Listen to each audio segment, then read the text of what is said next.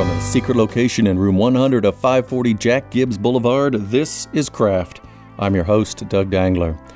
Native Columbusite Maggie Smith has published poems in The Paris Review, The Gettysburg Review, and The Florida Review, won the Benjamin Saltzman Literary Award, and a two thousand eleven Creative Writing Fellowship from the National Endowment for the Arts. Her second book, The Well Speaks of Its Own Poison, was the winner of the Dorset Prize. She lives in Bexley, where she works as a freelance writer and editor. She'll be appearing with the Thurber House's Literary Picnics on Wednesday, July fifteenth. Welcome to Craft, Maggie Smith. Thanks for having me. Well, I'm happy to talk to you again. Uh, this is the second time that we've talked. So That's right, yeah. that's right. It's been a few years. It's been one or two, yeah. So in the meantime, you published uh, a well-received collection of poems called, as we said, The Well Speaks of Its Own Poison. So tell me about that. Well, um, the book is uh, sort of largely inspired by uh, both Latin American folk tales and uh, sort of the traditional uh, Eastern European fairy tales that many of us grew up with, the Brothers Grimm in particular. And um, I started reading some of these fairy tales and got really into them and thought, I wonder if there's a way to sort of use these as an entry point, as a sort of universal entry point for a more personal poem.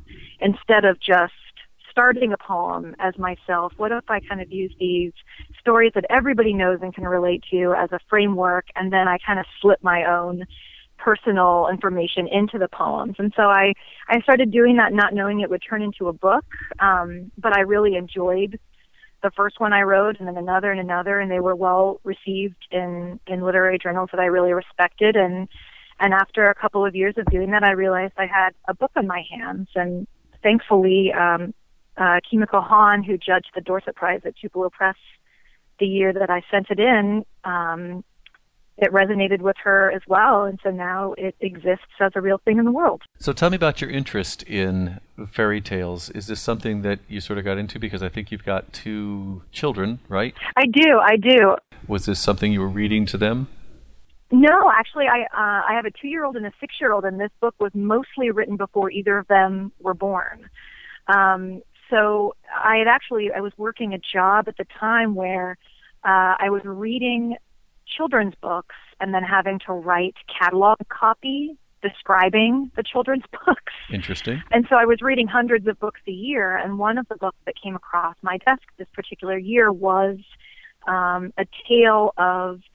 Uh, Latin American folk tales in Spanish and then translated into English. And I had never read any of them before, but the language is so unusual compared, and the framework of the tales is so unusual compared to what I grew up with, which mm-hmm. was really the sort of Disney-fied versions of Grimm um, and Hans Christian Andersen. Um, so these tales, instead of, for example, uh, Once Upon a Time, they would start out with something like, Um, they're really strange. In the land where all is forgotten, where no one remembers anything.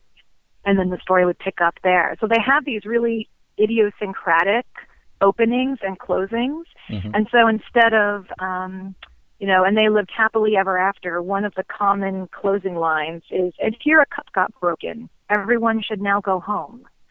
So they don't, they're very peculiar, and they don't have that sense of closure in them necessarily that we have come to expect um, from the from the ones that are, I think are at least more common uh, that kids grow up reading in the United States. So I encountered these and I thought, these are so strange. And I found the language and the imagery so inspiring that I started writing these poems sort of borrowing from those tales. And then when I sort of exhausted that, I was really enjoying myself. And I thought maybe I need to revisit Grimm, for example, because... Right. I'm pretty sure I didn't actually spend a lot of time reading the real, undiluted tales growing up. We, I, you know, I was watching the movie of Cinderella, which is nothing like the tale of Cinderella. Right. And I, would, you know, I knew, you know, Little Red Riding Hood, but it, which is a little bit brutal even in the the kids' version, but it's it's even weirder when you get the the original. And so I went back and started reading these and, and discovered a lot of the sort of B-sides, the, the sort of lesser known mm-hmm. tales that never really, that Disney never got their hands on, and found a lot there too. And so it, it really didn't start out as, I'm going to write a book about fairy tales, but it just so happened that I kind of followed the uh, trail of breadcrumbs, as it were, and it kept going and going and going. And, and by the time I was done, I realized, okay, I've got sixty-some pages here. I think I think this is a thing now. That's interesting, because uh, I remember reading about uh, how much more brutal Grimm's fairy tales are in the original, and that when they collected them, they really weren't for children. Uh, I think no, they were no. they were never intended. Then they you know got watered down, and then they became um, sort of tales that were supposed to be instructive at some point, right? That's right. You know? That's right, like cautionary tales. Right. And so the children are always sort of wandering away from their parents and being eaten or changed or uh, stolen, or you know bad things happen when you leave your mother in these tales. And so, in in some ways, it makes sense as a cautionary tale. Although uh, I, I can't imagine ever telling my children that they'll be, you know, swallowed by a wolf or thrown down a well or turned into a raven. And, right. Um, you, you know, they're they're very dark. Yeah, you might be brought up on some variety of uh, child abuse charges uh, to tell your children some of these yeah, stories. Yeah, yeah. I, I don't think it's really I don't think it's really meant for kids, right. uh, so to speak. So yeah, I, I really it's funny I. I started writing this book before I had children, and so I was writing about these, you know, sort of hypothetical mothers and children a lot in the in this book. And then I I had kids, and so the the last, say, third of this book, the people I'm talking about are sort of more real to me, because by that point I had a different frame of reference for the kind of the kind of poems that I'd been writing all along. Um, and, and and you can see that in the book, that that toward the last part, um, they're a lot more autobiographical, and uh, and my my kids start to make an appearance themselves, mm-hmm. but not wandering away from you and being turned into things. No, no, no. Although uh, I mean, there's one poem in in the book called Shapeshifter, and and it really does deal. I mean, so much of fairy tales is shape-shifting. You know, people turn into animals, animals turn into people. There's a lot of trickery involved. It doesn't always end well. Mm-hmm. Um, but part of what I was so surprised about, about being becoming a parent for the first time, is that sometimes you put your kids to bed for a nap or overnight, and you wake up the next morning and they look a little bit different. They look a little bit older. They change so quickly. It, it's almost magical mm-hmm. in those really early years. And so, um, shape-shifting in that way sort of becomes a metaphor for, for a really real daily thing that occurs when you have young children, which is they change literally right in front of your eyes. Mm-hmm. And um, for better or for worse, you know, they're growing up and, and becoming something different. And they will leave you eventually, just hopefully not to go into the woods with a basket, because we know how that ends. Right, yeah. Well, you know, it depends on which version you know how it ends, because in the Disney That's version... That's true, we know... Right, you know, it even... Uh, it's all. It's okay. The grandmother gets taken out of the stomach in the most... That's you know, right. And, and she's fine, and everybody's happy, and the wolf has been... you know, thoroughly uh, chopped into pieces or, or something like that. That's right. So as you look back on these poems, and it sounds like they're in almost, say, a chronological order for you from the beginning, like they were in the order you wrote them in the book. That was sort of a... You know, they're, they're, not, they're not exactly in order, but I did as I tried to arrange the book. I think um, there are more, at least from my perspective, more sort of coming-of-age poems that happen in the first part of the book. Um, and poems that, that I'm sort of thinking back to my own childhood and, and my sisters, and so some of my um, my adolescence comes in earlier, and then I did try to kind of structure it so that um, my kids don't really come in um, until until later, and so the idea of of motherhood is strong throughout, because that they're cautionary tales, mm-hmm. but I think it. It's more heightened in the second half of the book. Okay. Were you able to show the poems to your mom, your parents, or something like that, and say, you know, what was your experience like when, when I was a kid? Didn't they have a response to that? Yeah. I mean, my, my parents are here in town, so they come um, to practically every local reading I, I give. And um, they've really enjoyed these. I think in some ways... And it's funny, in some ways it's more comfortable to read um, poems that your child is writing that are slightly less directly about you. You know, so uh, my first book, you know, there were poems about my parents and about my grandmother and about my sisters that were very clearly about people in my family. There was no sort of narrative framework. And so, in a way, these these fairy tale poems provide a little bit of that kind of narrative distance, although they do recognize settings and, you know, if I'm talking about specific things in the poems, they, they recognize the the references, but um, it's a little bit it's a little bit slipperier, I think, in this book than it was in my first. Okay. So tell me about your writing process uh, when you've been right, working on a book. Um, you said your your child is six. These were written before it, so these are older poems that you've you've written and maybe, I'm guessing, sort of set aside for a little while and then came back to, and you were able to say, yeah. What, how did that change for you? How often did you alter them when you came back to them? Well, you know, I tried I tried not to mess with them too much, because part of what part of what I have to do is in my revision process is not to sort of work a poem to death. Um, I tend to like my poems when they're allowed to stay a little strange and not, and I don't sort of sand every splinter out of them, you know? So you know, I wrote them over a period of years, and, and when they were done and I sent them to magazines and were published, they were pretty much done, and I was able to just sort of put them away and, and um, not worry about them too much. Although in the process of, of publishing the book and rearranging them, I did find places where I thought, well, I don't know, I don't, you know, it's been four years now. I this line is kind of grating on me, so I'm going to sort of fix this a little bit. Right. But I didn't really go back and um, and do a whole lot to them individually. It was more, how do I make them work together? Because I'd been writing them over a series of years, not all at the same time. So what's the sort of narrative arc? How do I get them to sort of play nicely right. in one all together when they have, they've been able to live separately for, for a while? Mm-hmm. Did you make, uh, I'm just curious about the mechanics of that. Is something like you, you write a poem and then you go back and uh, at the time and say, oh, I want, I, would, I want this to fit into the narrative arc, so I change this in order to make it uh, make sense with this other poem. I mean, that sounds like you've got a conscious effort to mold them into a, a singular idea or a, a book. You know, and yeah, I mean, I think I, I wish I wish sometimes I work I work that calculated. In most cases, I'm not, and it's more it's more a question of order. Like, where does it where does it go? Should it become? Does this poem need to come before this other one? In which case, this poem needs to come after this other one, and so.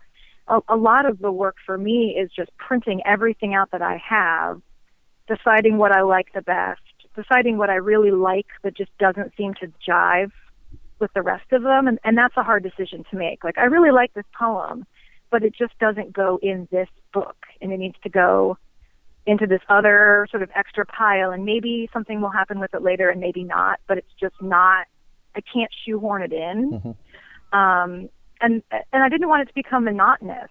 So part of what I tried to do in arranging the book was uh, intersperse some of the more traditional fairy tale poems with poems that are clearly set in Ohio and clearly involve sort of modern day uh, situations, so that it doesn't, I didn't really want it to feel like sitting down and just reading a retelling of a bunch of Grimm's tales. Right. It's not, it's not really like the Anne Sexton book of transformations, where each tale is a retelling of a specific other tale. There, there's a lot of sort of mishmash in here, and it's all kind of dovetailed together with my own personal stories. Mm-hmm. Um, and so that that was part of it, is how do I how do I get the variety in there so that it doesn't become too much of one thing for the reader. Right. Which is interesting because, I mean, you know, on, on one hand, you're striving for some sort of unity. And on the other hand, right. you have to say, well, I don't want too much homogenization. I want something that's right. going to be... So that that sounds like a great way to lose your mind uh, when you're... It, it is. It is. And then you send it off to people and they say, well, have you thought about moving this here? And and it's like a house of cards. Like, well, if I, if I do that, then everything falls mm-hmm. apart, because you can't really, you know, it's like Jenga.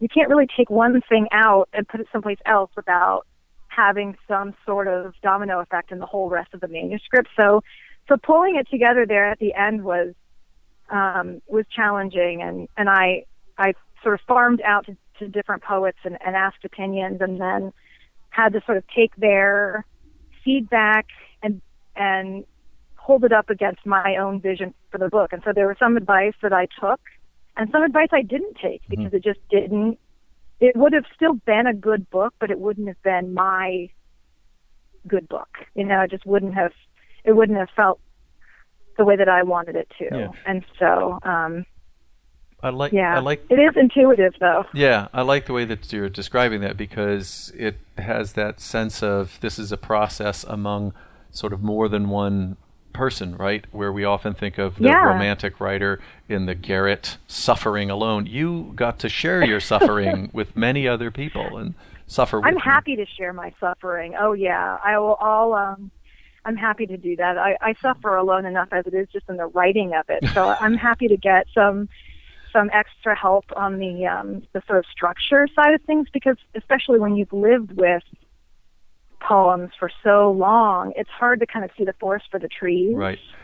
Um, you know all the stories behind everything. You know, you sort of almost know too much to be able to sort of, as the reader, be objective about, okay, what is this experience going to be like going through this book from start to finish as someone else? And so giving it to people who might not have been a part of this from the very beginning is really helpful to sort of hear them say, oh yeah, this is totally working for me, or I, I don't know, I feel like you need to do a little bit more with this section, or, or what have you. Yeah, that that's, I mean, it, you, the ending of it sounds like a, a good thing, but I'd like to go back to something you said before. You said, I suffered enough to write these. And I thought that that was supposed to be where you were getting the rewards for the writing, you know. Uh, it's, it's it's so it's all at the end. It's all the, you know, the validation. No, so. no. I mean, it's it's like it's a it's a it's a beautiful suffering, I'd say. No, I mean, it's it's just hard work. I think that's yeah. the thing, is that there's no one no one else can do it for you. Right. You know, it's not. I mean, I do ask help from, from folks. If I'm stuck in in something, I'll send a poem to a friend and say, this ending is not cooperating. Am I, you know, what are you seeing here? Do you see? Are you seeing possibilities for this poem that I'm not, I'm just not able to see, because I kind of heard it in my head one way, and I'm having a hard time rephrasing things to myself because I'm just kind of stuck right. in the way that it originally came, you know, to mind. And so I'm happy to to get to get feedback on that kind of stuff, but especially at the end when I've spent so much time with work, it's just, I feel like that's something that I can really use other people for. Mm-hmm. I, I mean, I like the solitary aspect of writing. It's probably part of why I started doing it. If you, if you like to be alone and you like to read, I think becoming becoming a writer is, you could do worse, you know. Although you came so close at the end to having, you know, a positive recommendation, and said instead you, you veered off into "you could do worse." Not a ringing endorsement of what you've chosen to Not do. Not a ringing endorsement. Yeah. yeah, I mean, I, I personally, I, I loved it. People are like, "Don't you get?" I mean, isn't it strange? You just sort of be in your own head all the time. And I just thought, like, well, no. I mean, Is it, wouldn't it be weird not to like to be in your own head all the time? Where else is there to go? I mean, mm-hmm. that's where you live, so you might as well enjoy it. All right. Well, Maggie Smith, uh, who is a resident of both uh, Columbus and her own head, I want to thank you very much for talking to me today on Craft. And, thank you. And we're uh, looking forward to your July fifteenth appearance with the Thurber House's Literary Picnic. And more information on that can be found at w w w dot craft the show dot com and at maggie smith poet dot com. That's right. Thanks so much, Doug. Thank you. For more information from my guests, visit w w w dot craft the show dot com. This is Doug Dangler. Until next time, be creative.